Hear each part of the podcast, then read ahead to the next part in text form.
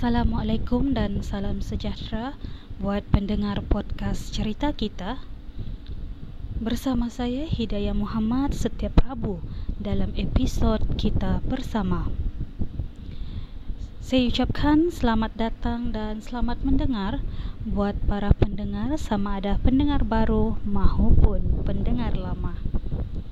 Selamat mendengar podcast cerita kita setiap Rabu dalam episod kita bersama.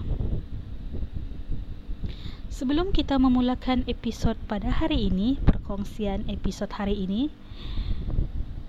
ingin saya berpesan dan membuat satu peringatan.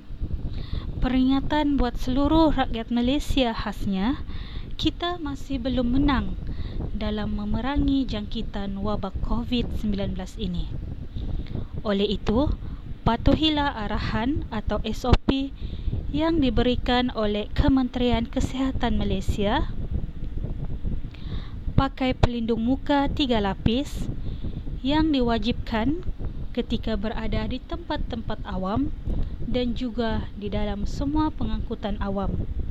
Pakai penutup muka tiga lapis sekiranya anda menggunakan pengangkutan awam dalam kehidupan seharian. Kedua, jangan letak pelitup muka di bawah dagu, lengan atau sangkut di telinga ketika makan. Cara yang betul adalah dengan menyimpan pelitup muka ke dalam beg ataupun plastik. Akhir sekali, rancang percutian anda dengan bijak dengan mengamalkan cara norma baharu dan patuhi SOP yang telah ditetapkan. Seperti mana yang kita ketahui, kerajaan telah membuka peluang dan ruang untuk masyarakat pergi bercuti, berhibur dan sebaliknya. Walau bagaimanapun, beringat, berwaspada dengan mengikuti semua peraturan dan mematuhi SOP yang telah ditetapkan. Bagi kita bagi bersama-sama kita memerangi jangkitan wabak COVID-19 yang telah melanda dunia amnya dan khasnya di Malaysia. Memandangkan kini merupakan bulan Ogos dan kita berada di ambang penghujung Ogos 2020. Biasanya bulan Ogos sangat biasa dengan gelaran bulan kemerdekaan yang mana kita sedang menghitung hari. Sedang menghitung hari untuk mendengar laungan. Merdeka merdeka merdeka. Laungan merdeka sebanyak tujuh kali setiap tahun. Oleh itu saya ingin mengucapkan selamat menyambut bulan kemerdekaan tahun 2020 yang ke-63 tahun di mana tema tahun ini dengan membawa norma baharu iaitu Malaysia Prihatin. Sambutan Hari Kemerdekaan tidak sama seperti sambutan sebelum ini, tahun-tahun sebelum ini. Walau bagaimanapun, biarlah kita menyambut bulan kemerdekaan dengan penuh kesyukuran dan kebahagiaan. Yang utama, kita jaga kita patuhi setiap peraturan ataupun SOP yang telah ditetapkan. Biarlah kita bersama-sama memenangi atau memerangi jangkitan wabak COVID-19 yang melanda ini. Baiklah, kita teruskan kepada episod hari ini yang mana asalnya saya hendak berkongsi kejayaan buat tiga orang belia negeri Sabah yang mendapat anugerah baru-baru ini bersempena sambutan Hari Belia Negara 2020 yang disempurnakan oleh Yang Amat Berhormat Perdana Menteri Malaysia Tan Sri Muhyiddin Yassin. Akan tetapi tidak dapat diteruskan untuk sesi bersama mereka kerana masa terlalu terhad. Oleh itu, podcast cerita kita ingin mengucapkan sekalung tahniah buat saudara Kevin Low yang merupakan naib presiden Majlis Belia Sabah atas anugerah yang diterimanya iaitu Anugerah Bel- Wira Belia, Anugerah Wira Belia COVID-19. Dan turut mendapat anugerah tersebut ialah saudari Asmah binti Kadir. Dan saudara Muhammad Fauzi Acho juga yang juga merupakan exco Majlis Belia Sabah memenangi anugerah Perdana Belia Negara 2020.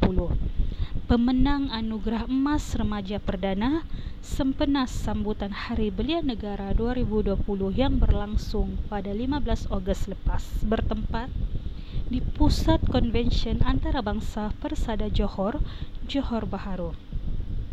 Sekali lagi tahniah tahniah diucapkan dan teruskan berbakti untuk masyarakat.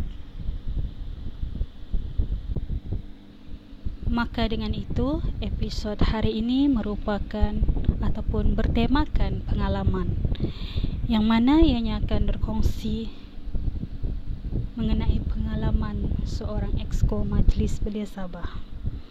Sebelum itu, saya hendak memperkenalkan diri.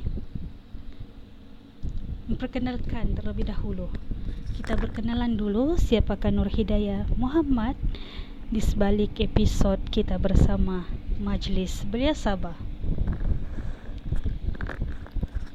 Kita kita akan berkenalan serba sedikit mengenai latar belakang bagaimana beliau terlibat dalam organisasi Majlis Belia Sabah, pengalaman sebagai exco dan sebagainya. Terlebih dahulu, saya Nur Hidayah binti Muhammad berusia 23 tahun berasal dari daerah Kota Blut Sabah. Saya merupakan anak sulung pasangan Encik Muhammad bin Otman dan Puan Marni binti Surat. Saya mendapat pendidikan awal di Sekolah Taski Abim Seri Murni Kota Blut selama 2 tahun ketika berusia 4 dan 5 tahun. Pada usia 6 tahun, saya bersekolah di Tadika Kemas, Keguraan Kota Blut. Saya meneruskan sesi persekolahan selama 3 tahun di Sekolah Kebangsaan Pandasan dan berpindah ketika usia 10 tahun. Ketika itu saya berada dalam darjah 4 di Sekolah Kebangsaan Keguraan Kota Blut hinggalah habis tahun 6. Maksudnya saya mengambil peperiksaan UPSR di sekolah tersebut. Saya seterusnya lagi saya hanya melanjutkan sesi pembelajaran di sekolah menengah harian biasa dari tingkatan 1 hingga tamat tingkatan 6 di sekolah menengah kebangsaan Taun Gusih Kota Blut Sabah. Saya juga merupakan pelajar keluaran STPM. Saya uh, saya meneruskan pendidikan ataupun pembelajaran pengajian dalam STPM di Sekolah Menengah Kebangsaan Arsyad Kota Blut dan kini tahun 2020 saya merupakan pelajar tahun pelajar tahun akhir Universiti Malaysia Sabah UMS dalam jurusan komunikasi di Fakulti Sains Sosial dan Kemanusiaan FSSK. Dan itu adalah serba sedikit mengenai siapa Nur Hidayah Muhammad siapakah Hidayah Muhammad di sebalik episod kita bersama Majlis Belia Sabah yang mana hari ini merupakan episod episod saya sendiri yang bertemakan pengalaman menjadi exco Majlis Belia Sabah dan juga pengalaman dalam organisasi kesukarelawan. Baiklah, mesti ada yang tertanya-tanya tertanya-tanya bertanya-tanya bertanya apa kaitan Nur Hidayah Muhammad dengan episod hari ini seperti yang saya katakan sebentar tadi episod kita bersama hari ini merupakan perkongsian pengalaman sebagai exco Majlis Belia Sabah. Sebenarnya secara kasar saya merupakan individu yang sebenarnya belum layak untuk memberi perkongsian pengalaman sebagai exco Majlis Belia Sabah. Walau bagaimanapun saya terfikir untuk berkongsi kepada generasi muda ataupun remaja belia di luar sana di luar sana. Maka hari ini dalam episod kita bersama saya akan berkongsikan pengalaman sebagai sukarelawan maupun juga exco Majlis Belia Sabah. Ada yang bertanya macam mana terlibat dalam bidang kesukarelawan persoalan-persoalan inilah yang membuatkan saya hendak berkongsi mengenai pengalaman saya sebagai sukarelawan untuk masyarakat. Terlintas di fikiran sejak berusia 12 tahun ketika melihat berita yang disiarkan di kaca televisyen mengenai Palestin dan Israel. Hati terdetik untuk menceburi bidang atau terlibat dalam aktiviti sukarelawan pernah mengutarakan persoalan tersebut kepada ibu bapa iaitu ibu ibu saya yang mana saya bertanya bolehkah saya menyertai ataupun ikut sukarelawan satu hari nanti dan bukan sahaja boleh berbakti kepada masyarakat dalam negara dalam negeri tetapi juga boleh berbakti untuk masyarakat yang memerlukan di luar sana kelak ibu saya pun menjawab dengan berkata terpulang dengan diri kita. Yang penting niat itu baik, niat kerana Allah dan bukan mengejar populariti atau sebaliknya. Oleh itu, sejak di usia 9 tahun, saya berada dalam badan beruniform, iaitu pengakap. Dalam badan uniform ini, terdapat pelbagai ilmu yang dipelajari termasuk nilai-nilai berkhidmat untuk masyarakat seperti dalam lafaz ikrarnya iaitu menolong orang setiap masa menurut undang-undang pengakap. Bagaimana saya mengenali Majlis Belia Sabah ataupun MBS? Kisahnya bermula pada penghujung tahun 2009 2009 apabila ayah saya Encik Muhammad Othman dilantik sebagai pengurusi gabungan Persatuan Belia bahagian pantai barat utara yang menerajui lima buah daerah iaitu Kota Blut, Kota Marudu, Pitas, Kudat dan Pulau Banggi. Pelantikan beliau membuka ruang untuk saya sebagai anak menyertai program kesukarelawan yang dilaksanakan oleh gabungan itu sendiri dan juga Majlis Belia Sabah. Di sini saya ingin membawa kepada anda para pendengar. Cuba bayangkan ketika anda berusia 13 tahun. Apa yang anda lakukan? Apa yang anda lakukan ketika berusia 13 tahun?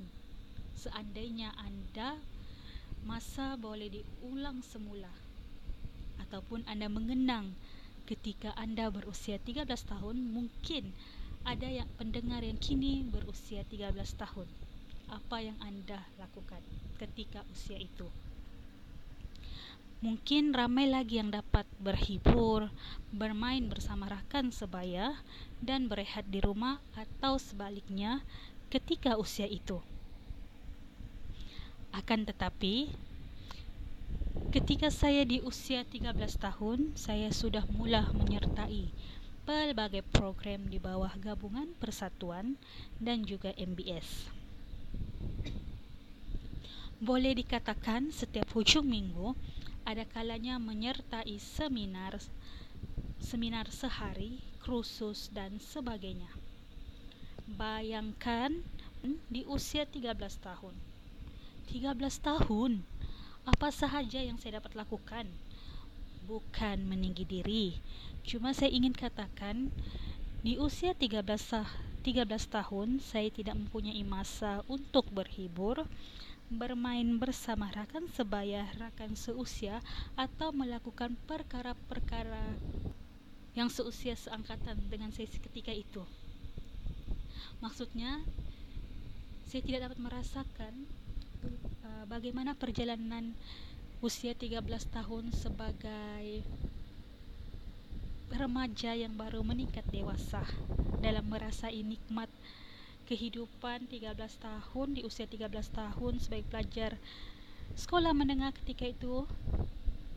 Walaupun kemahiran bersosial saya baik terdapat juga keburukan. Terdapat juga keburukannya. Um, keburukan nanti saya akan kongsikan mengenai apa jenis-jenis keburukan mengenai mengenai kongsikan keburukan-keburukan tersebut. Baiklah. Antara keburukan yang saya dapat kenal pasti adalah setelah masuk alam universiti yang mana saya sukar untuk menyesuaikan diri dengan rakan sebaya maupun rakan sekelas ketika itu. Saya lambat untuk menyesuaikan diri dengan keadaan terutamanya pada tahun pertama semester 1 sebagai pelajar universiti. Benda mudah membuatkan diri berasa susah untuk menyesuaikan diri.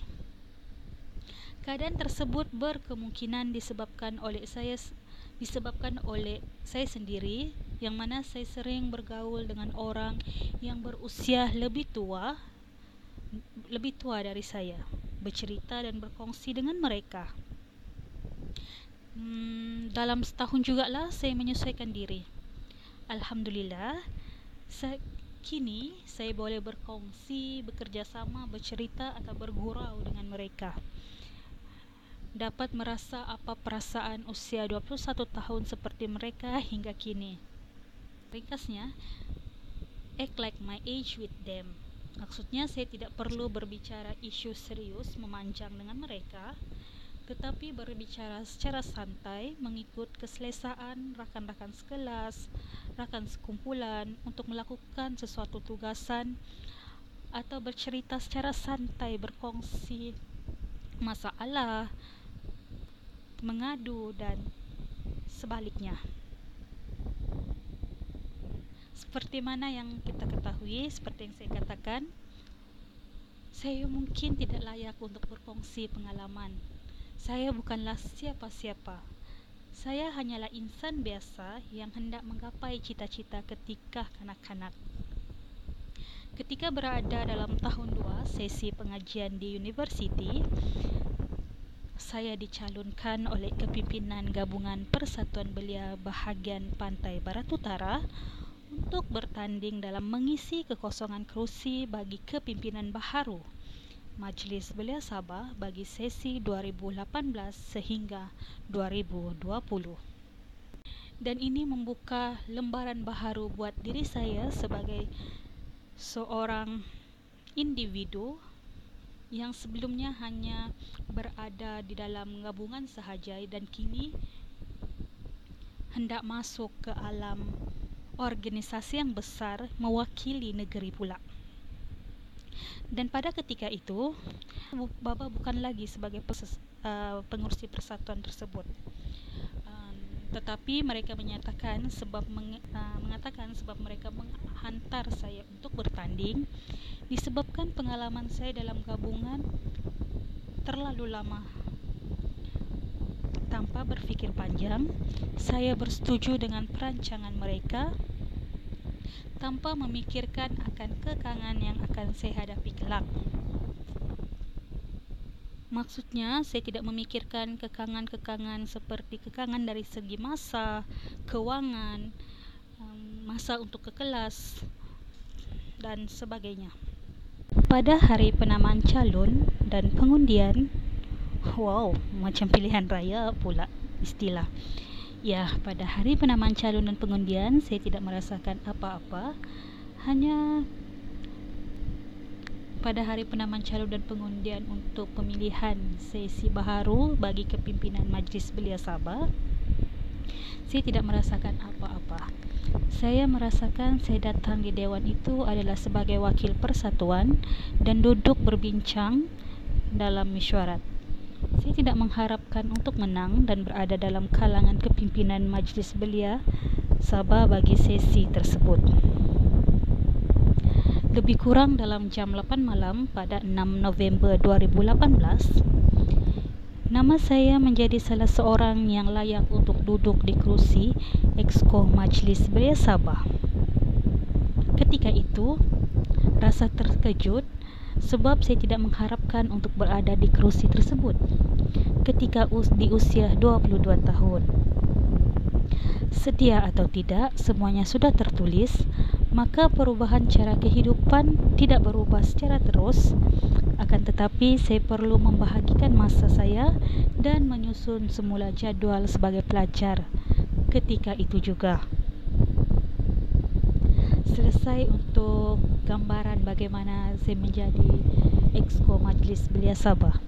Saya bukan dilantik secara terus, saya meng, saya menjadi salah seorang exco disebab dengan mengikut prosedur pilihan raya iaitu pencalonan dan juga sesi pengundian.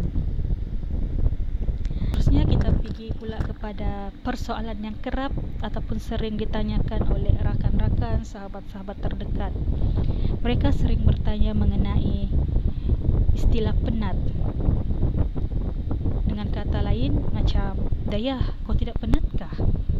Lain lagi pergi kelas, lain lagi pergi kelas pagi hingga petang dan kadang-kadang kau pergi mesyuarat lagi. Mesyuarat tu bukan sahaja malam, ataupun di hujung minggu pun ada juga mesyuarat yang perlu hadiri. Ini antara soalan-soalan yang sering ditanyakan kepada saya ketika mereka tahu saya berkhidmat ataupun berada di dalam majlis belia Sabah sebagai salah seorang exco. Sejujurnya saya memang penat. Penat yang teramat.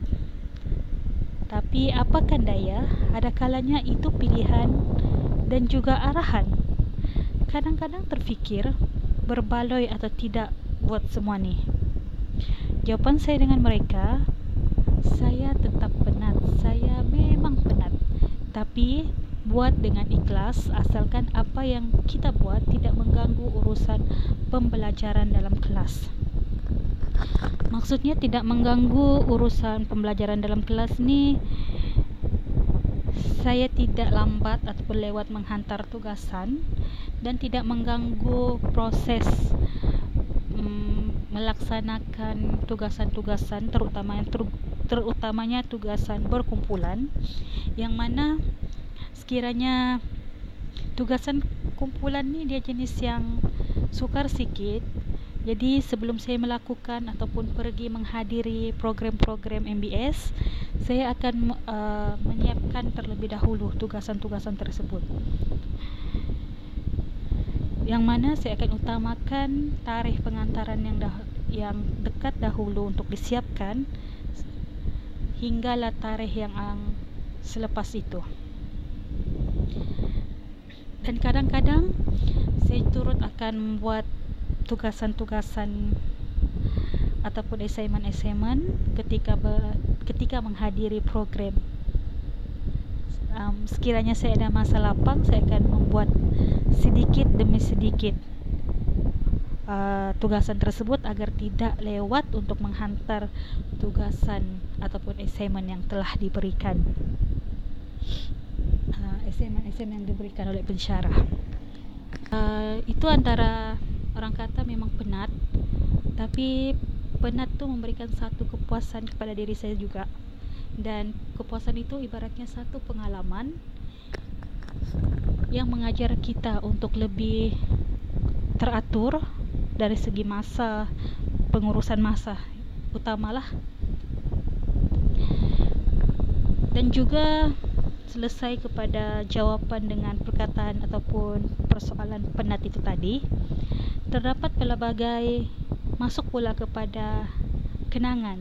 Terdapat pelbagai kenangan tidak kira pahit manis suka duka sepanjang menjadi exco majlis belia Sabah bagi sesi 2018 hingga 2020 terlalu banyak kisahnya.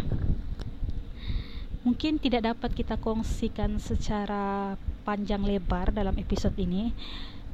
Saya hanya akan berkongsikan secara ringkas yang mana ianya memberikan kita satu pengalaman yang hebat sebenarnya dalam menyertai up jenis pelbagai jenis organisasi sebenarnya.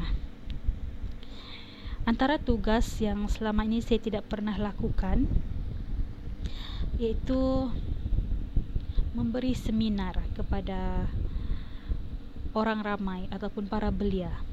Dan ketika saya menjadi exco, saya diberikan tugasan dengan memberikan seminar kepada para belia yang berusia 15 tahun hingga 40 tahun bertempat di pejabat belia Ranau. Walaupun saya biasa bercakap di hadapan dengan bercakap di hadapan dengan orang ramai, tetapi setelah sekian lama tidak berhadapan dengan situasi sedemikian rupa, saya berasa sangat gemuruh, takut, seram sejuk pun ada. Ringkas uh, nervous-nervous pun ada. Saya rasa kamu faham juga tu kan perasaan dia macam kita mau membentang dalam kelas pertama kali. Ketika itu saya seorang sahaja dari majlis belia Sabah yang mana saya mewakili Presiden MBS sendiri ketika itu untuk memberikan seminar dalam memperkenalkan Majlis Belia Sabah. Dan itulah pengalaman yang saya tidak akan lupakan disebabkan selama ini hanya saya hanya menjadi pendengar sebagai pendengar maupun peserta. Lebih kurang lebih kurang 8 atau 9 tahun menjadi pendengar kepada seminar yang dianjurkan oleh MBS itu sendiri apabila menjadi exco dalam MBS, saya diberi peluang pula untuk berkongsi dengan para belia di Ranau ketika itu. Itu terdapat pelbagai pengalaman sepanjang dua tahun yang saya perolehi. Selain bekerja, saya juga mendapat pelbagai ilmu bukan sahaja dalam aspek pendidikan tetapi juga dalam aspek pengurusan dan kemahiran. Baiklah, selesai untuk itu kita kembali pula kepada persoalan yang seterusnya yang sering juga diajukan oleh rakan-rakan terdekat. Yang ini pula mengenai gaji. Adakah kami ataupun mereka berkata, adakah kamu dapat gaji menyertai MBS? Seperti yang saya maklumkan dalam episod sebelum ini, barisan kepimpinan Majlis Belia Sabah tidak diberikan sebarang gaji. Mereka hanya mendapat allowance yang melibatkan program yang disertai atau sebaliknya. Iya, mungkin gaji kami tidak perolehi. Tetapi pengalaman kami dapat, kami kami pelajari pelbagai perkara dan sebagainya pengalaman-pengalaman itu sebenarnya mungkin kita dap tidak dapat aplikasi dalam pembelajaran kita dalam kelas tetapi ianya boleh membantu kita dalam menjalani kehidupan seharian kelak. Ianya membantu kita mengaplikasikan dalam mungkin apabila kita sudah bekerja kelak kita boleh bekerja sama dengan semua orang hmm, dapat menyelesaikan sesuatu masalah secara profesional atau sebaliknya. Dan itu adalah mungkin gaji secara tidak langsung yang kami perolehi sebenarnya masih banyak persoalan yang diutarakan kepada saya sama ada daripada kawan-kawan terdekat mungkin yang baru mengenali diri saya cuma saya ambil hanya dua persoalan yang sering ditanyakan yaitu sama ada saya penat atau tidak menyertai organisasi ini dan juga mengenai gaji dari struktur kewangan. Yalah orang mesti rasa macam kau tidak terbeban ke sebab kau pelajar mana bukan bekerja dan bukan bergaji. Macam mana kau mau pergi ke sana ke sini menyertai program ataupun pergi mesyuarat. Kadang-kadang pun saya terfikir, yalah saya belajar memang tidak bergaji. Macam mana saya mau pergi Sudahlah saya tidak payah memandu Lebih kurang macam itulah Tapi kita usaha Mungkin hari ini kita keluarkan Duit yang banyak untuk pergi ke sana. Suatu hari nanti mungkin kita dibalas dengan Diberikan balasan uh, Balasan yang positif. Kita tidak akan nampak benda itu sebenarnya. Kita tidak nampak pada hari, masa kini Atau nampak sekaligus nampak terus benda tu balasan tu. Tapi kita akan nampak mungkin suatu hari nanti kita akan nampak dan lihat pengorbanan itu tetap akan diberikan ganjaran yang setimpal insyaallah kita percaya bahawa Allah itu maha berkuasa dan ia akan memberikan Orang kata memberikan balasan sekiranya kita membuat perkara yang baik dengan niat yang baik.